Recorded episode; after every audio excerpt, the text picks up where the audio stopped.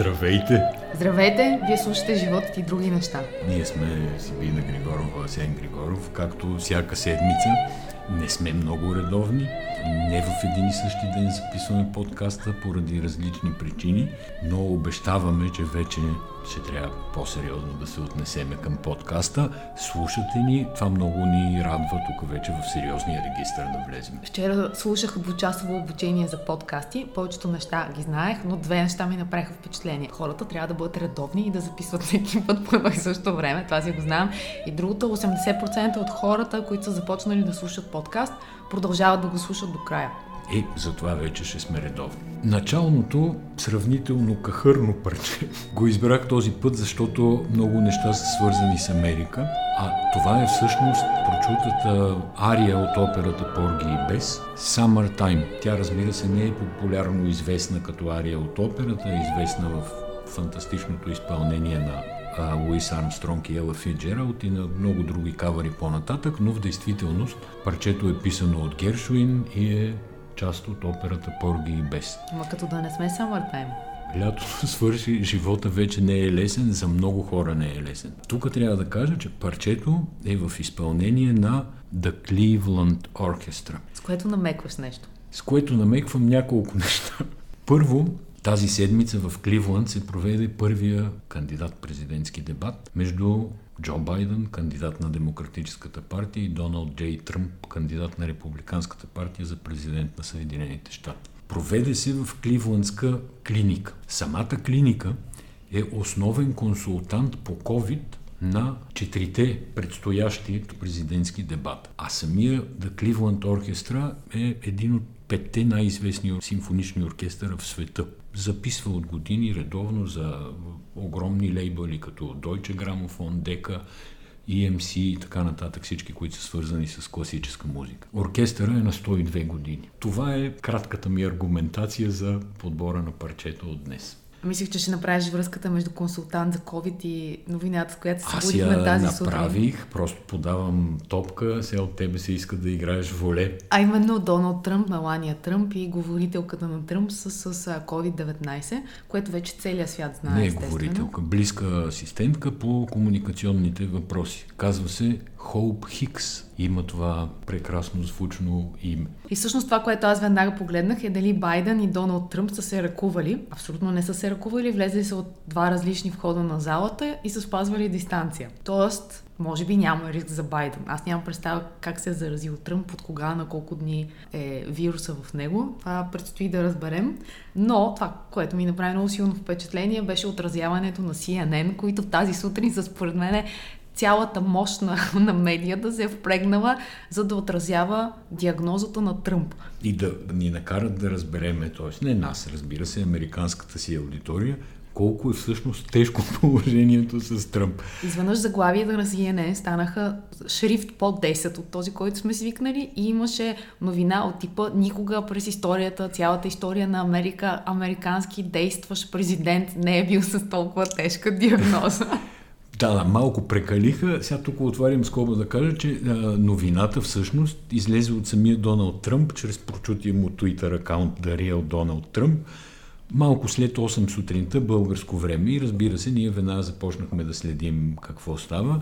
CNN впрегнаха цялата мощ на тая медийна империя, за да обясняват наистина колко е зле положението. Само бих отбелязала включването на репортерка, която се появи, за да каже, че Доналд Тръмп е рисков от гледна точка на възраст, тъй като той е на 70 да. години и също така от гледна точка на това, че той е с наднормено тегло. Е, аз вече при тази новина паднах под маста все пак да имаме на ум, че е предизборна кампания, че CNN са със сигурност нали, страна в предизборната кампания, както са от другата страна Fox News, други медии. Тоест, медийната реалност в Съединените щати е ясна, но тя работи в момента 100% на режим избори, които са след един месец и един ден.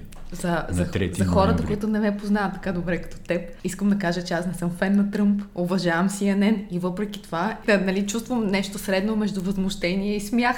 Мога да ти разкажа един епизод от дебата. Сега, между другото, американските главно медии и западните медии определиха дебата като скандален, като позорен, дисгрейс, нали, някаква такава дума беше използвана. Аз не съм точно с такова впечатление, гледам го доста внимателно. Естествено, че се прекъсват, естествено, че се иронизират, естествено, че се обвиняват в разни неща, но това в края на кращата е предизборен дебат, не е литературно четене или някаква друга дискусия. Но имаше един смешен момент. Втората, втората тема от няколкото теми, които водещия беше поставил, беше, разбира се, за COVID и за това, че Тръмп не, не, носи маска, нали, не окоръжава хората да носят маски. Той веднага си бръкна Тръмп във вътрешния джоб на сакото, извади една маска, каза, ето аз имам маска, нося я винаги, когато намирам това за необходимо. Но Байден и поглежда към Байден, където и да се появи Байден, той е с маска, при това е с най-голямата маска, която някога съм виждал в живота си, казва Тръмп.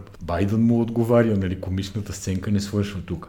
Байден казва, ами аз те гледах преди няколко дни на един предизборен митинг. Един репортер се приближава към тебе да ти зададе въпрос. Ти му казваш, Стой! Имаш ли тест за коронавирус? Не се приближавай. Извода, разбира се, който Байден направи е, че да, на Тръмп му пука само единствено за него самия и не му пука за вас, които гледате тук пред екраните. Си било голямо заяждане. Беше страхотно заяждане и между другото изключително забавно. Детето му стана интересно, като се навърташе тук покрай мене и тя седя да гледа с умът и време дебат. Ема това означава, че дебатът е бил на нивото на 12 годишна тинейджърка. Не, нашата 12 годишна тинейджърка е на нивото на дебат. Между другото, знаеш ли кой е един от най-големите критици на Тръмп? Знаеш ли кой е един от най-големите критици на Тръмп? Предполагам са немалко интелектуалци. Казва се Стивън Кинг.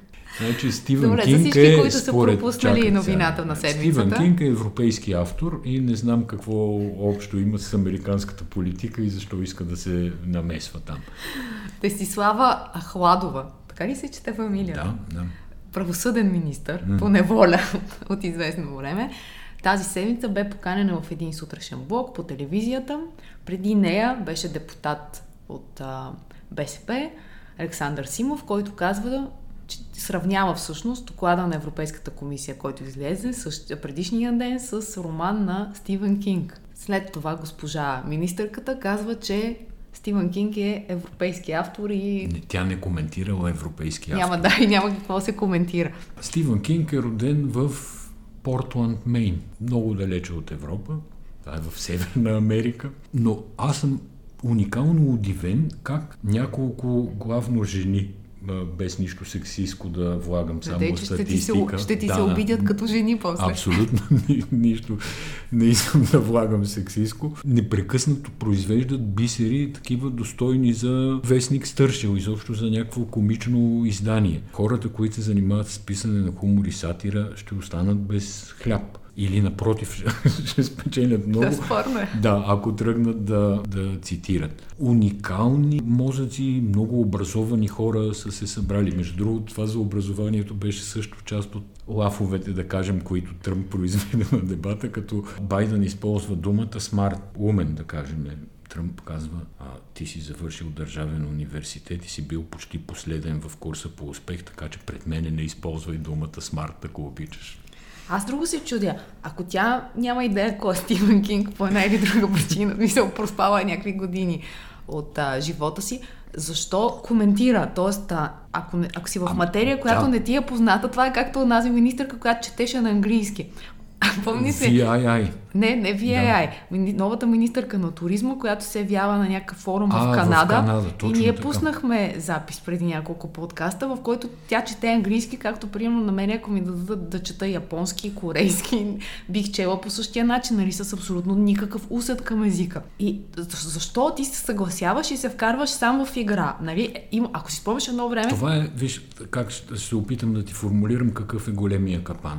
Аз съм министър, следователно съм велик. След като съм велик, значи знам всичко. Това е логиката. Те смятат, че самия пост някак си дава а, образование, дава интелектуална мощ, дава не, възможност не да, е това. да кажеш, че Слънцето вече ще изгрява от запада, няма да изгрява от изток. Много е елементарно, но не, може Все би... пак знаеш, че съм а, виждал на живо хиляди хора от политиците, правейки интервюта за телевизия.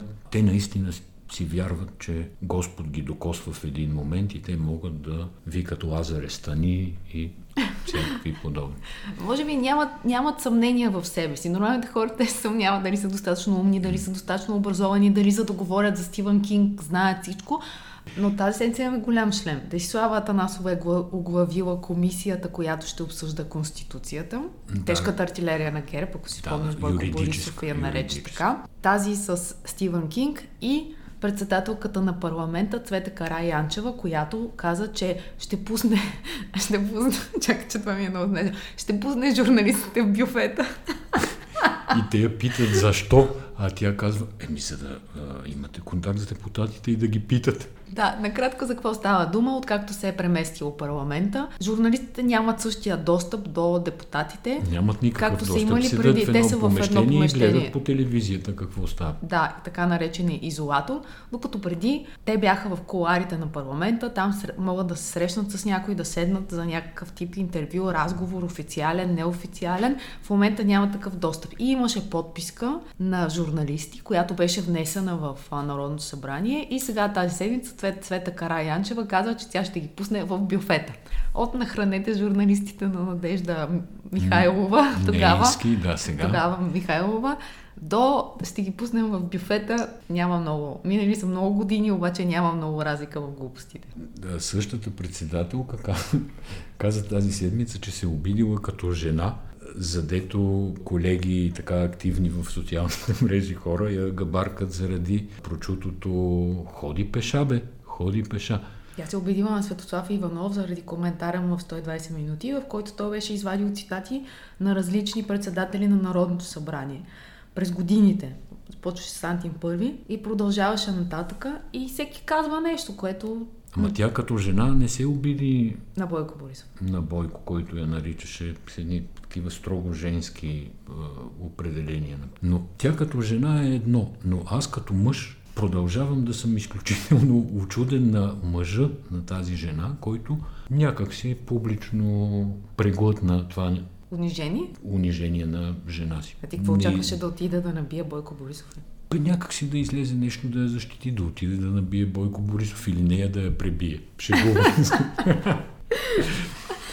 Наистина съм изненадан как този човек успя да преглътне и преживее всичко това. По снимките го гледам такъв това, хеви метал, нещо. Това е много интересно, че ти вече тази мисъл за него те занимава няколко месеца. Така. Другото, което каза Цвета Караянчева е, че тя е била в лом като партиец. Смисъл, тя работи работно време председател на парламента от 9 до 6 в работните дни. След 6 може да бъде вече или жена, или партиец. Да, не, партиец, партиец, ама не ходи с партийни коли, ходи с охрана на НСО, целите такива властови атрибути, които за този тип хора са много важни. А според мен, честно да ти кажа, хем ми е смешно, хем малко ми е унизително, че ние трябва да се занимаваме, че хората, които ни слушат, трябва да ги занимаваме с такива, не знам, тръги, комични истории. Не знам и аз как да ги нарека вече. Добре, 5 октомври 5 октомври ще има пленарна, дебат в пленарна зала по състоянието на върховенството на закона. В Европейския парламент. Свободата на медиите и така нататък в Европейския парламент. Очакваме ли нещо? Това е по принцип голям как да кажа, политически ход. Да успее темата за България да бъде наложена по, такава, по такъв начин сред европейските институции, че да се стигне до парламентарен дебат. Дали очакваме нещо, не съм 100% сигурен. Тоест, все нещо ще стане. Нали, дебат ще има. Въпросите, които българския протест поставя, очевидно ще бъдат поставени на нивото на Европейския парламент. Аз мисля, че това е много важно, гледна точка на, на това мандата на предишния Европейски парламент и на предишната Европейска комисия, когато изглеждаше, че България или е последен ангажимент на Европа, т.е. или не се говореше за нея, или по-скоро Бойко Борисов беше някакси хвален като доброто момче на източна Европа. Те се снимаха с него, той осигуряваше кворум по важните въпроси. И сега от известно време, първо имаме публикациите в немските медии, което не е малка работа и това, че са немски медии е от значение, тъй като Меркел беше най-близкият човек до Борисов от гледна точка на политическа легитимност. Говоря за европейски да. политики. Канцлера Меркел, колкото пъти казваше господин Борисов, изглеждаше, че не знае малкото име. Сега в доклада, както мисля, че Дариткова го отбеляза, България се споменава едва на 10 страница. Въпросът е, че първите 8 страници не се споменава нито една държава, на 9 страници се споменават добрите примери и на 10 страници се споменава България. Да. Дявол е в детайлите. На нали, хората масово не, не, не, не им се занимава с това да четат доклади и, и не има е работа да четат доклади. Затова интерпретацията е много важна. И е много важна кой говори и кой пита. И тази седмица имаше едно интервю. И това с Стивън Кинг, епизода с Стивън Кинг, който разказахме, той е част от интерпретациите на доклада. Да, точно така. Това е част от интерпретациите на доклада. Имаше едно интервю, само една скоба отварям, на Деница Сачева. Знаеш ли за, за случая, за това интервю с Деница Сачева? Познавам Деница Сачева, знам за случая с интервюто. Да, в което всъщност целият ентусиазъм е от въпросите, които и задава журналиста на нея. Виж сега, от една страна аз не съм окей, okay, ние тук да не можем да си свършим работата и да чакаме какво ще каже Европа. От друга страна, Европа е нашето семейство. Нали, ние сме там политически от 2007 година, ние сме там економически, вече сме и в прочутата чакалня на еврозоната, имаме човек, пак новина от тая седмица, между другото, който заседава в борда на Европейската Централна банка официално и има дори право на глас. Тоест, България и Европа не са две различни неща, а някакси ние продължаваме да ги възприемаме като две различни, нали, едното по-голямо от другото. Да, то едното е по-голямо от другото, но ние сме вътре и имаме много лостове да влияем върху общата политика на Европейския съюз. Така че малко съм раздвоен за това дали е важно, дали е правилно, но така или иначе тук вътрешния дебат, къде заради мнозинството медии, които малко или повече са внимателни към правителството, да не кажем нещо друго. Къде заради някакви хора, които уж са интелектуалци всъщност са се закачили там до властта, до всички тия, дет мислят, че Стивън Кинг е европейски автор. И по твърде сложен начин се опитват да изразяват подкрепа към тая власт, което хем да е подкрепа, хем всъщност да звучи като критика. Изобщо много труд се влага, за да се брани правителството от различни обществени кръгове. И затова мисля, че тук много дебат не може да стане. Отварям една скоба. Вчера излезе едно писмо на 123 български интелектуалци, които са се подписали в, а, с искане на оставка на правителството, главния прокурор и председателя на Народното събрание. И, и, още, и още една позиция. И остав, оставка на а, директора, генералния директор на Българската национална телевизия, което на мене ми се струва важно. Да, генералният директор на Българската национална телевизия е подозиран с немалко основание за това, че... Прово... Е проводник на, на политиката да, на правителството, но безкритично. Точно така. Та, тези 123 души, аз си дадох труд да прочета целия списък, свестни хора. Да, не можеш да се хванеш за някой. Под свестни хора разбирам, това са известни хора с силни творчески биографии и с силни обществени позиции. Това ти имам предвид под свестни хора. Дебата във Фейсбук е имало е нападки, защо чак сега се включват, защо протеста вече е в а, коя седмица а, и в началото не е имало никаква реакция. Според мен това не може да бъде аргумент. Самия факт, че тези хора са се подписали, обединили се, това вече е някаква гражданска енергия да, и активност. Обединили са се около текст, който никак не е малък и задава много въпроси към властта, най-общо казано.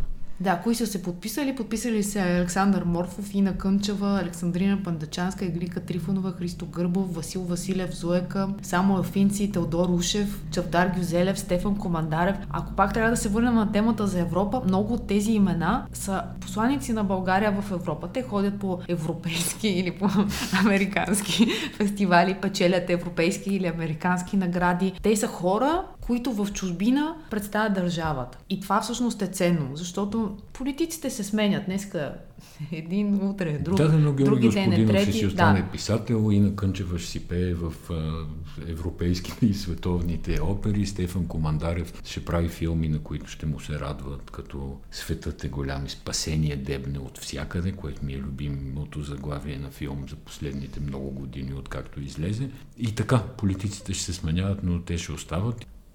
Колко, колко тези 123 интелектуалци според тебе имат орден Свети Свети Кирил и Методи?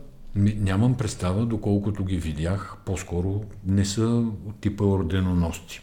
Петю Блъсков е човек с спорна биография, но много богата биография. Той беше предложен тази седмица от министъра на културата, който прави предложение към Министерски съвет на по случай 70 годишнината на Петю Блъсков да му се даде орден Свети Свети Кирил и Методи, който е по-слабия орден от орден Стара планина. Орден Стара да, е най... Свети Свети Кирил и Методи са много свети свети за всички българи. Кирил и Методи, това е духа, това е знанието, това е просветата. Това е втория по старшинство орден в България. Не, не, аз не говоря какъв е символа на Кирил и Методий. Кой е по старшинство, има разбира се значение, но дори не е и това. Сега, дали Петю Блъсков е просветител, будител и нещо в този регистр, аз далеч не съм убеден. Мога да ти кажа точно за какво се дава ордена. За развитие на култура, изкуство, образование и наука. Точно така. Е, мисля, че господин Блъсков не попада в нито една от тези категории. А особено е спорно предложението сега от Министерски съвет и респективно от министра на културата, защото вестниците, които Петю Блъсков издава в момента, са абсолютно твърдо и еднозначно на страната на правителството. Аз мисля, че са и доста далеч от сферите и, на културата и, на изкуството. А за образованието вече минахме темата така е, в началото на подкаст. И сега, правителството, което бива подкрепяно от изданията на Петю Блъсков, предлага Петю Блъсков за държавен орден Кирил и Методий, просто не е окей. Okay. Иначе за самия Блъсков наистина може много да се говори. Той беше част, например, от прес-клуба, който аз основах на времето и се е, излъчваше дълги години по Българската национална телевизия. Имам достатъчно ясни впечатления от, така кажем, от работата му. Но темата за ордените, кой се награждава, тя е много интересна. Орден Стара планина, например, ако си спомняш, беше получила Янка Такева по случай 25 години синдикална дейност в България. Тя сигурно скоро ще навърши 50 години синдикална дейност дейност и все още е синдикална дейност и шеф на синдиката на българските учители. Имаше един голям скандал, когато за Орден Стара планина беше предложен професор Васил Мръчков, бившия главен прокурор по времето на възродителния процес. И тогава Доган, президент беше Георги Парванов и тогава Доган направи голям обществен скандал, така че те не дадоха Стара планина, а дадоха орден Свети Свети Кирил Методи, такъв какъвто се дискутира в момента за а, Петю Блъсков. Въобще интересна е идеята създаването на тези ордени, като тя започва силна активна дейност по раздаването им при Петър Стоянов, което аз си обяснявам с неговата изключителна суета и желание за показване. Ордена е някаква публична церемония, в която идват медии и отразяват те. Той започва да дава почти 200 ордена дава, след което Георги Първанов го надминава многократно. Значи ордените все пак са по този начин се очертава някакъв кръг на българския елит е моя прочит на Този нещата, орден Стара планина е от 66-та година. И то е даван за заслуги на хора, свързани с България. През 94-та година, обаче, когато Българския национален отбор по футбол класира България на световното първенство четвърти, тогава се решава той да може да се дава и на българи и целият национален отбор заедно с треньорите получават ордени Стара планина. И това са първите българи, които получават такова голямо, такава голяма заслуга. Това е най-висши орден. Както казахме, Свети Свети Кирил Методи е втория по ранг орден. Но темата кого награждаваме, тя е много деликатна и става все по-деликатна, когато обществото е толкова силно разделено между някакви полюси, както е в случая с Вестник Труд и с Петю Блъсков. Трябва ли Петю Блъсков да вземе орден Свети Свети Кирил Методи? Мога да кажа, че абсолютно все едно, защото тази, тези отличия са толкова девалвирали от, наистина от Петър Стоянов насам, че няма голямо значение. А в интерес на истината, Росен Плевнелиев е президент, който раздава най-малко ордени, въпреки че и там са някаква доста голяма сума на фона на позитивните новини, да кажем, които България произвежда в, в тези сфери, които са. Много дипломати са награждавани, да кажем Етиен Дюпонсен, посланника е награждаван. Абе, деликатна работа е да наградиш с такова високо отличие жив българин, част от твоето съвремие. Трябва да има много ясна, някакси еднозначна или поне на мнозинството мнение обществено за, за тази личност което със сигурност не е лесно, особено в размирни времена, в които всичко е с краката нагоре и не е ясно кой пие и кой плаща. Много бих искала да ти разкажа за един интересен сериал, който гледам, но няма да мога да го направя, защото имам ембарго до 12 октомври. Само ще кажа, че сериал се казва Undoing В него участва Хю Грант в абсолютно светлина, която ние до момента не го опознаваме от по-скоро романтичните захарни филми. И Никол Кидман. Ема той навъртя бая обиколки. Искам да кажа, по-остарях Хю Грант и вече не става за романтични но, но, роли. Никол Кидман не само не е остаряла, не само не е мръднала, а силно се е подмладила.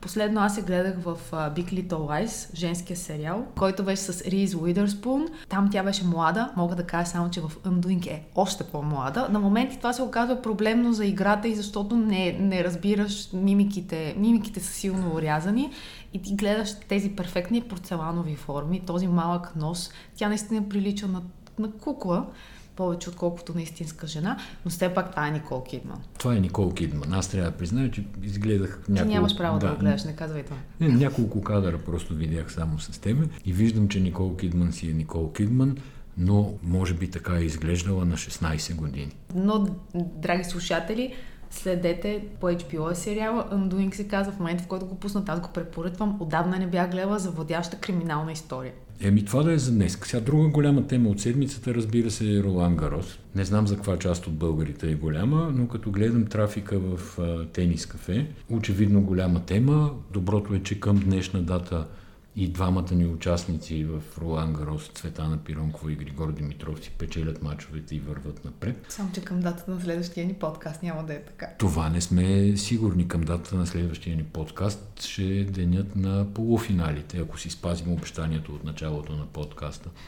Да, петък би трябвало да са мъжките полуфинали. Що ние можем да свършим позитивно сега с доброто българско да. участие на Руан Ако спечелят още по един матч, Цветана играе днеска, Григор играе утре, ще минат в така наречената втора седмица на Ролан Гарос. Тоест, ще се класират вече с а, много сериозните играчи. От Григор това някакси се очаква по подразбиране. Цветана е изненадата в последните две-три седмици. Без съм специалист по тениса, искам да ти кажа, че Григор Димитров не е минавал повече от трети кръг на Ролан Гарост. И затова е интересно какво Утре ще мине. Много ви благодарим, че бяхте пак а, с нас. 80% от посмерите си този подкаст. Да, между другото, на ако, ако искате да си комуникираме, вие, които ни слушате и ние, а, ние много скоро ще направим така, че да можем директно да си комуникираме, но до тогава влезте в а, фейсбук страницата на Булевард България, където този подкаст винаги се шерва и отдолу в коментарите можем да имаме някаква, някакъв общ разговор. Благодарим ви, че ни слушахте. Можете да ни пишете във Facebook страницата на Живот. Други неща, можете да оставите коментари за мнението ви, с мнението ви за този подкаст в платформите, в които го слушате. Ще се радваме на обратна връзка. Желаем ви най-прекрасна седмица и до следващия петък. Да, до скоро. Чао!